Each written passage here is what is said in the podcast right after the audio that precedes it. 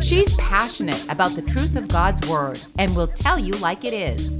Autumn Miles is a best selling author of three books, popular speaker, CEO, wife of 16 years, mom to four children, not to mention everybody's best friend.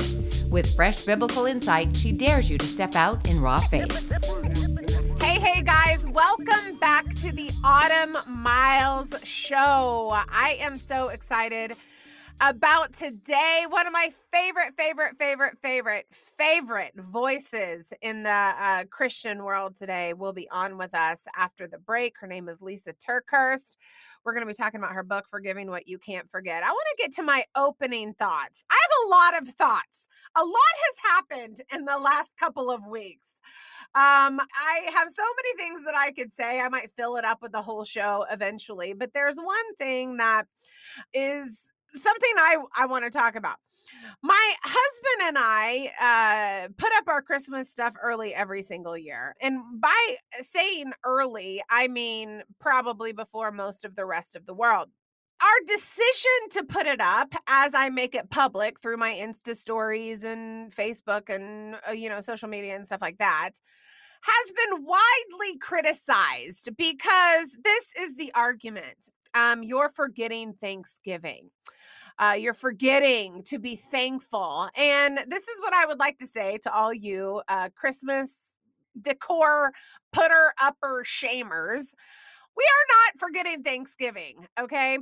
We can still be very, very thankful on Thanksgiving as we are, but we are choosing to put up our Christmas decorations early. And no matter the pressure that we receive from people, we will continue to do that. It works well for our family, and uh, that's what we've decided to do. When I started receiving these uh, messages from people that were distraught in some cases, offended in others, frustrated in others, at us for putting up our Christmas decorations up early. I began to realize that we have an issue in our world today. And this issue is we're starting to be way too concerned about small things and way less concerned about things that really matter. Have you noticed in the last uh, year, 10 years, five years, that people are starting to nitpick each other based on little tiny things that don't really matter? We're starting to almost eat each other about things like what does it bother you if I put my Christmas stuff up? It doesn't, okay? It's not a thing. It's not like something to be offended about. Uh we we we aren't doing something crazy. Uh and I started to think about the age old saying, choose your battles. You know, when we look at Jesus throughout the scripture, he confronted things that actually mattered. I feel like we're so easy to confront things that don't matter, that won't matter in the long run, but huge gaping things about, you know, character and truth and things like that we almost overlook. It's easier to confront someone on something that's never going to make a difference than something that actually is going to challenge change. And I, I just I felt really compelled to talk to you guys about this today because this needs to stop. Um, when you look at Jesus going to sit down with Zacchaeus, you know, he was a tax collector. He probably, you know, did a bunch of off color things, but Jesus was concerned with his soul. So he went and he had a conversation with Zacchaeus. He went to his house, he sat down, he had a, had dinner with him because he was concerned with his soul. We look at Jesus going um, to different groups of people sitting down because he saw their soul, which was vitally important, and he wanted them to um, understand that he was the way, the truth, and the life. I think, I, I don't know what's happened to our culture in these last few years where we've decided to nitpick people over little tiny things that don't really matter and forget that there are greater fights to be fought, that there are greater wars to be won that we should be addressing rather than these little things. So, in your life today, um, I want you to sort of evaluate what you pick people apart over. Um, I want you to look at your life and, you know, if you're judging someone or looking down on someone, and it's really because of maybe a preference that you have, not like a character flaw or not uh, like a sin in, in their life or something like that. You need to, we, we as a culture need to start getting over some of this stuff. Um, listen, I'm free. It is America. I I am living in a free country, and um, and so are you. So I want you guys to sort of start evaluating some of these things that's really tearing people apart uh, about things that do not really matter. Those are my opening thoughts today. It goes right in line with what we're going to talk about after the break, which is forgiveness. Okay, that's another big one that we need to start doing in our world today. Catch me back after the break. What do you do when you can relate more to Jezebel, Rahab, or Eve rather than Esther or Mary? To her shock, author Autumn Miles discovered most of the heroes of the Bible were plagued with the same problem. They were ordinary people who sinned deeply, but God's love, mercy, and truth proved greater. In her book, I Am Rahab, Autumn provides a better understanding of God, with a focus on the breadth of His reach to use and redeem all things for His purposes. You will find comfort in relating to Rahab the biblical harlot and to Autumn's own raw story of surviving domestic abuse, and will be encouraged to know you are not alone in a life disrupted by bad choices, nor are you meant to stay there. You can move forward from your past and have an abundant future. To find out how you can get a copy of I Am Rahab, go to autumnmiles.com and click on the Books tab. That's autumnmiles.com. Be sure to follow Autumn on all of your favorite social media platforms like Instagram and Facebook. Just search for Autumn Miles in your internet browser. And now back to the Autumn Miles Show. Here's your host, Autumn Miles you guys for coming back from the break. You guys, I am so excited um, to have one of my favorite. I think I think she just has a, a, a voice that people sort of when she speaks, people sort of lean in and listen to because it is always surrounded by so much wisdom, by so much weight, and and let me also say this by so much depth and biblical truth. Um, my guest today is none other than Lysa TerKeurst. You, she, she probably doesn't need me to read her whole bio because we've heard of her, we know of her work. Um, I will say she's been on my show a couple of times, which I've loved every time that she's been on my show. The last show that she was on of mine was when she wrote her book, It's Not Supposed to Be This Way. And I will definitely say it's probably one of my top 10 favorite shows of all time doing this for five years. It was one of my favorite shows. It was so good. I could feel the spirit of God just in the studio as we were recording. And she is here today to talk about almost not the sequel, but maybe the sequel. I don't know. Well, we'll let her say it for herself. Um, she is releasing a book, Forgiving What You Can't Forget. And I think this is such a right now word for um, just the world. There are so many of us that struggle with forgiveness, and um, she hits it dead on in her new book. So I want to welcome to my show Lysa TerKeurst. How are you, Lysa? Great. Thank you so much for having me this morning. I'm so glad that you're with us. So I loved your last book. Um, uh, it's not supposed to be this way. I think um, you hit so many foundational truths like right on what happens in your life when um, something comes into your life that you didn't want that you didn't ask for um, how do you navigate that? And you really covered that in your in this last book. But is is this kind of the sequel to that? Is this sort of um in addition to? Tell me about the heart behind forgiving what you can't forget. Such a good question autumn. You know i write about what i struggle with and um, I've written the past two books really knee deep in my own experience of what I was walking through. But I think, especially for this forgiveness book, it was important that I bring the appropriate amount of angst and understanding of people's deep pain. Because when you write about forgiveness, just saying the word forgiveness, people automatically attach it to some of the hardest things that they've ever walked through. Mm. So you can't really start by wagging your finger and saying, You're supposed to forgive, because that can feel like you're supposed to give an unfair gift to the person who hurt you. So I wanted to write it from my own deep understanding and appreciating and honoring people's pain and acknowledging that we've got to start with the pain. And so that's why this book was an important message for me to write next. It was a way to honor the, the painful process of healing and acknowledge at the same time that forgiveness is actually more of a gift that God gives to the hurting heart so that it can heal more than an unfair gift that we have to give to the one who hurt us.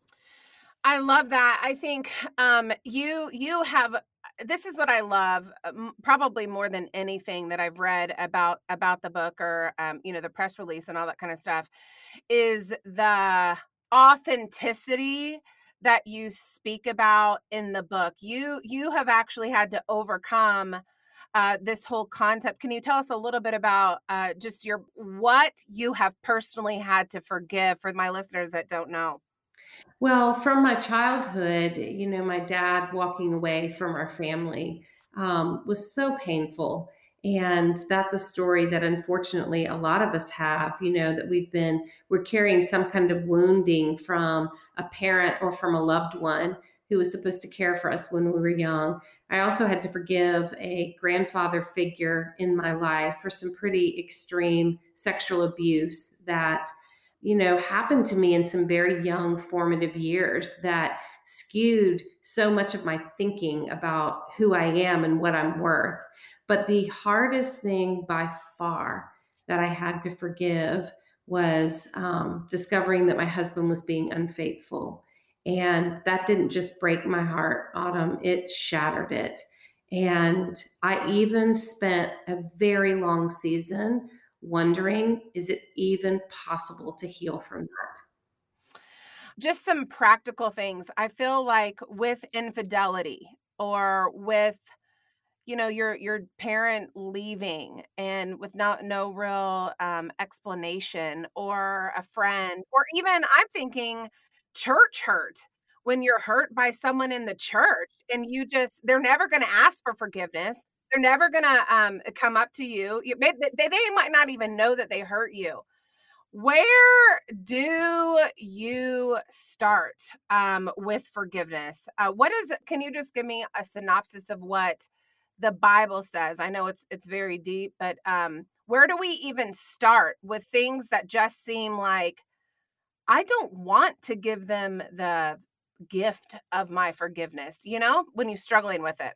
I agree. So here's an interesting fact, Autumn. I spent a thousand hours, over a thousand hours studying what the Bible says and what the Bible does not say about forgiveness. And if I can just be super honest with you, part of the reason that I spent so long because I was looking for the loophole. I thought, surely God does not intend for us to forgive everything. Surely there are some exceptions here. And what I found when I got into God's word and really started studying it, and also through countless hours of therapy, sitting in front of my counselor, trying to wrestle through some of this, is you have to start with people's pain. Mm. You have to acknowledge the pain that they've been through. And one of the most profound things that happened to me is when my counselor told me that we should start working on forgiveness, I looked at him and I said, Are you high? Are you crazy? like, no. If you said we need to talk about how I need to wash my hair today after going two weeks without washing my hair and using way too much dry shampoo, then yes, I would agree with you. But forgiveness, no, because at that point, I wasn't finished hurting yet. I didn't know how the mm. story was going to turn out. I hadn't had that epic moment where the other person acknowledged that what they did was so terrible and so wrong and and and they certainly weren't vowing that they would never do it again. And so I just looked at him and was like, absolutely not. I cannot forgive because there's nothing pointing me in that direction. And the other person hasn't made choices that they need to make. Mm. And what I started to realize is, oh my gosh, I let that person hurt me. And now I'm letting them hijack my ability to heal because I'm saying I can't move forward and heal without them making choices that they may never be willing to make. Mm. And what my counselor helped me see and what the Bible helped me to see is the only way to sever the source of suffering that was coming from this other person was through the power of forgiveness. And so, forgiveness is God's provision for the hurting heart to heal more than it is an unfair gift we give to the person who hurt us. And so, my counselor looked at me and said, Lysa, let's don't start with forgiveness then. Let's start with your pain. And he handed me a stack of three by five cards and he said, just write down all the ways that you've been hurt in this situation. And honestly, Autumn, I wrote so many cards and I just was like pain after pain after pain. And I laid the cards out on my counselor's floor, and this whole floor was covered with cards. And then I finally got to the last card. I wrote it and laid it down. And I looked at him and I said, Do you see what's been done to me? And he did the best thing that anyone could possibly do. He looked at me, he said, I do. And Lysa, I believe you. Wow. And there was something so powerful, Autumn, about someone daring to bear witness to the pain that I was in. And to hear him say, Lysa, this was wrong. It should not have happened to you. And so I want to do that for a listener today. I would imagine that you hear the word forgiveness and you cross your arms and you lean back and, hey, I get it. But I want to say to you, you deserve to stop suffering because of what another person has done to you. And if no one has dared to bear witness to your pain, I'll bear witness to your pain today. I'm so sorry for what happened. They should not have said what they said or did what they did or walked away the way that they did. But, friend, truly, you deserve to stop suffering because of what this other person has done to you. And the only way to sever that source of suffering is through the power of forgiveness. Mm. I feel like that. Why do we not talk about just simply acknowledging people's pain? I think that that is so um, insightful and almost revolutionary because it's it's almost um, it validates why you need to forgive in the first place. Okay, I see it's almost like I see you, I understand, you're right. You were wronged. And that even that is freeing in and of itself for just someone to say, "Listen, I see you. I see you." Um why don't we do that more? That seems so simple. I know, but you know what's so amazing, Autumn? It doesn't have to be the person who hurt us. Mm. It can just, it can be a counselor, it can be a friend, it could even just be a a person in your life that is willing to listen. Yeah. And what a gift that kind of person is, right? Yeah. Oh my goodness. I want to talk about this. I found this fascinating in your notes. This is from your people. You did something so unique in this book. You talk about the blessings of bitterness. And I know bitterness is sort of re- a result of not forgiving. And I actually think a lot of people are walking around pretty bitter these days because forgiveness is it's like an avalanche. Like, how do you even uh, get over it? Can you talk to me about this blessings of forgiveness? I- I'd like to hear your thoughts on that. Okay, so when I wrote The Blessings of Bitterness, you know, I think it probably causes people to be like, "What? Is that a typo? The Blessings of Bitterness?" and it's it's not at all that I'm endorsing bitter feelings, but I do think it's important to acknowledge that people who are struggling with bitterness are not actually the people who have cold hard hearts Mm. It's people who have tender hearts that have thrown their o- arms open wide and embraced relationships with everything they have.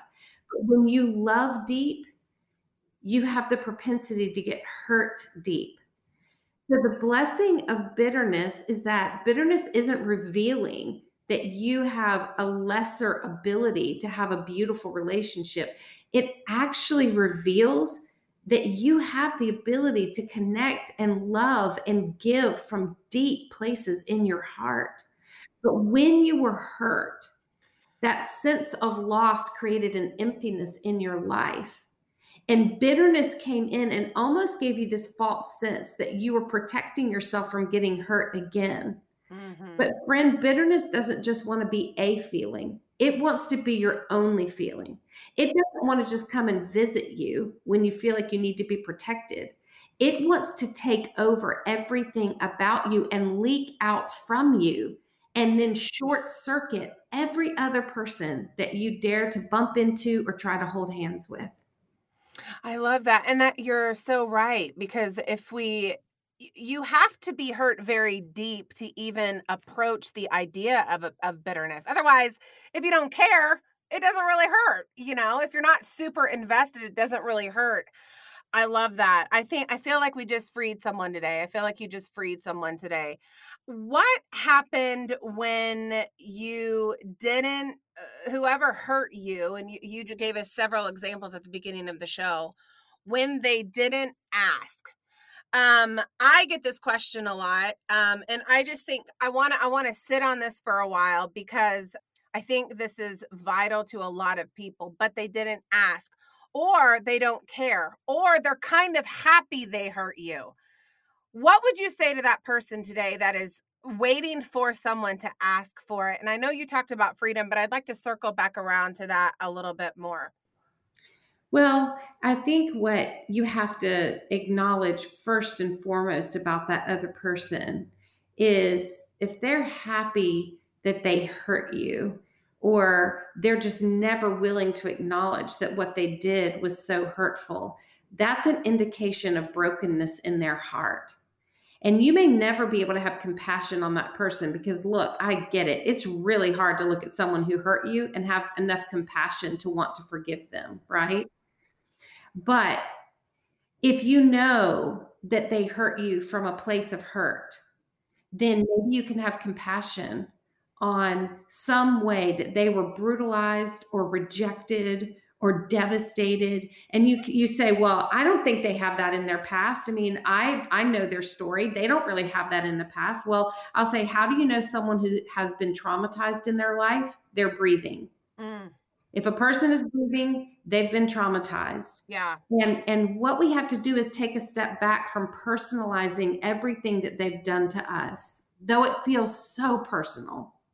But we have to take a step back and say this is an indication of unhealed trauma and pain in their life.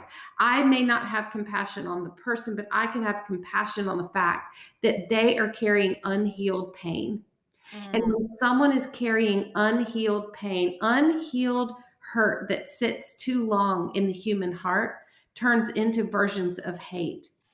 And that person is in excruciating pain, whether they ever admit it or not. It doesn't make what they did right, but it does make me more aware that they're unhealthy or they're unhealed. And so it's okay for me to draw boundaries with that person and forgive them at the same time. mhm. I think sometimes we think that forgiveness and reconciliation must go hand in hand, yeah but that is not true. And so I make a very big effort in the book to help you understand if you draw boundaries in a relationship, that's not an unforgiving thing to do. You can forgive them, but be wise enough to not allow them free access to the emotions of your heart. Drawing a boundary with another person is not to shove them away, yeah it's to help hold me together. And I think that's why Jesus, when he teaches, you know, forgive 70 times seven, Jesus isn't endorsing abuse. He's not saying stay close enough to that person to allow them to pummel you day after day after day and you just forgive them and then they keep hurting you. No. I think what Jesus is teaching us is you create enough emotional distance with that person to where you could forgive them 70 times 7 and still remain a whole healthy person why don't people talk about this more? I think so, people are so confused. Well, I forgive, I have to let them back in my life. I have to forgive, and I immediately have to get everything back on track. This is such a huge question. Do I have to reconcile and forgive at the same time? Is it incumbent on me to do that? Um, I want to talk about this. When we choose to forgive, um and we we have decided you know what? I've seen their pain like you just said. I've seen it. I've seen that they hurt me out of a place of hurt. I totally understand that. How in the world do we start rebuilding trust? Because especially in a situation like a marriage situation like you went through how do you even start to put the trust blocks back on top of each other to build a wall that was oftentimes torn down in like one second? How does somebody practically do that? Well, I think it's very important to acknowledge that forgiveness does not instantly rebuild trust. And I think that's where a lot of people say, okay, well, if I've forgiven, then I can't ever bring up my pain again. But that has not been my experience in in walking through what emotional healing is required of me now that I have reconciled with my husband, which I did not think our story would go in this direction. But forgiveness did not instantly rebuild trust at all. And forgiveness doesn't mean I can't ever still emotionally process what needs to be processed in order for me to walk forward. You see, trust is something that must be rebuilt time plus believable behavior. Mm. It's going to take a lot of time and it's going to take a, a whole string of trust but verify, trust mm. but verify.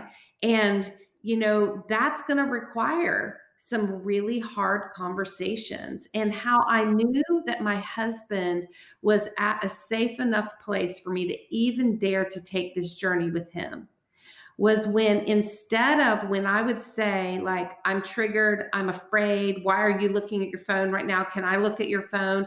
Instead of him blowing up and saying, This again, why aren't you healed? Like, are you kidding me? Like, here, look at my phone. If he acted and reacted like that, it would destroy my trust all over again. Mm. And maybe he wasn't even doing anything, but what that communicates, that defensiveness, was part of the journey when he was very unhealthy.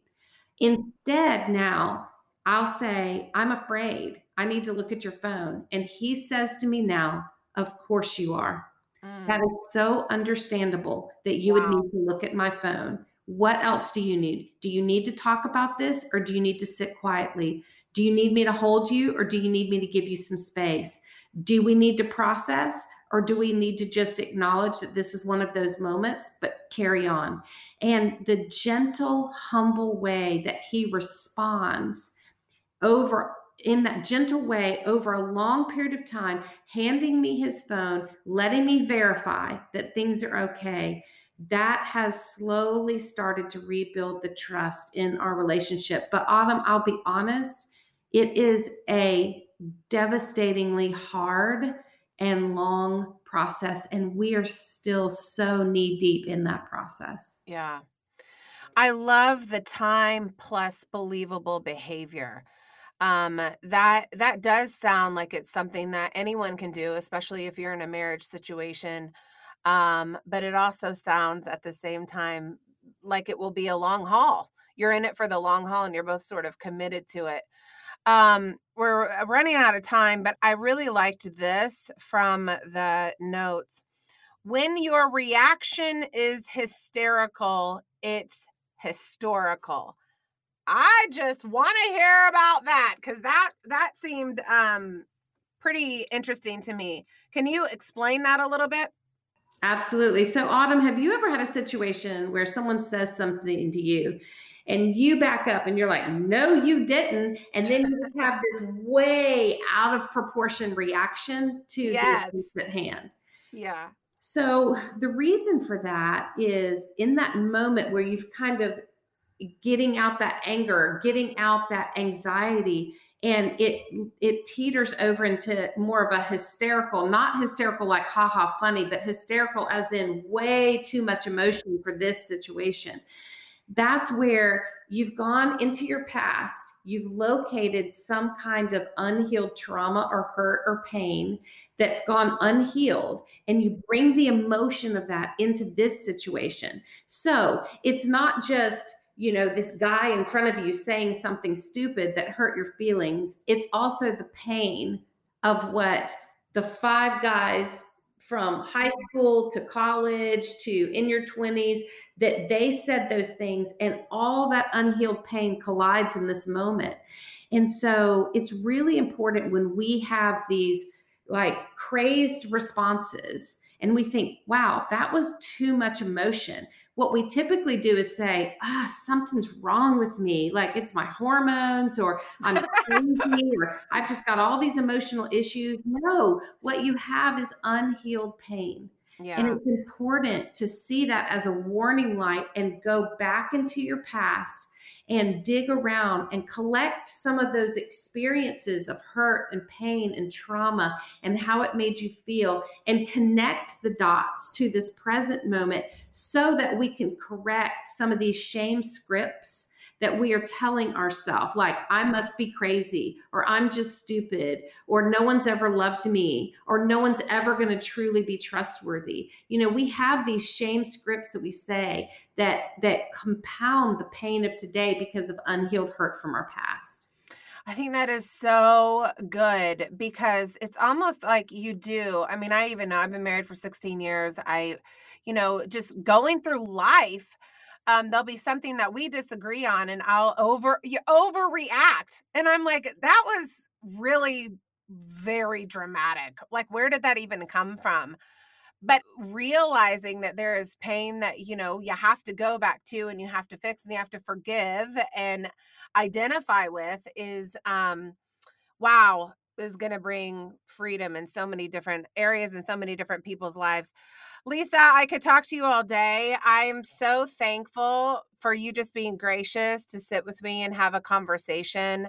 Um, I really truly believe that this is going to be, I think it's going to be even better than it's not supposed to be this way. I just feel like so many people struggle with unforgiveness. Thank you so much for your time. I really appreciate it. Well, thank you. It's an honor and joy every time I get to be with you. You do an amazing, amazing job at really tapping into the questions that people have. So thank you. Thank you. Thank you so much. God bless you. You have an awesome day. You too, friend. Bye bye. Bye bye.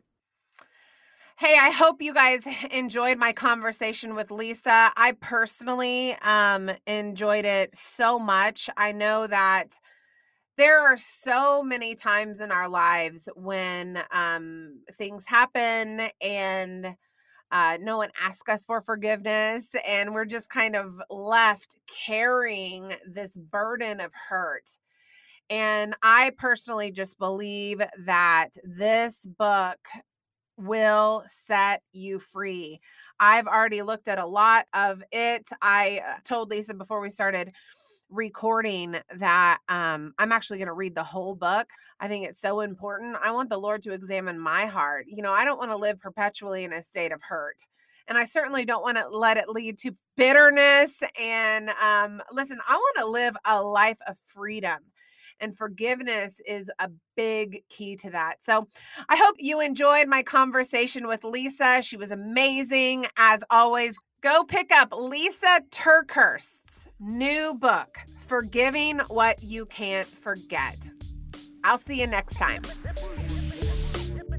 Thanks for listening to this edition of the Autumn Miles Show. To find out more, go to autumnmiles.com. There you can book Autumn for your next speaking engagement. Her inspiring message will be sure to engage and touch the heart of your audience at your next conference, church event, or business function. While you're online, you can find out how to order Autumn's latest book, Gangster Prayer. Our prayer is that this book will lead you to an intentional and passionate prayer life that is in sync with the heart of God. Go to autumnmiles.com to order your copy today. As we close, remember that you can follow Autumn on Instagram, Facebook, and Twitter. Just search for Autumn Miles in your internet browser. Well, that's all the time we have for today. Be sure to join us next time for another edition of the Autumn Miles Show.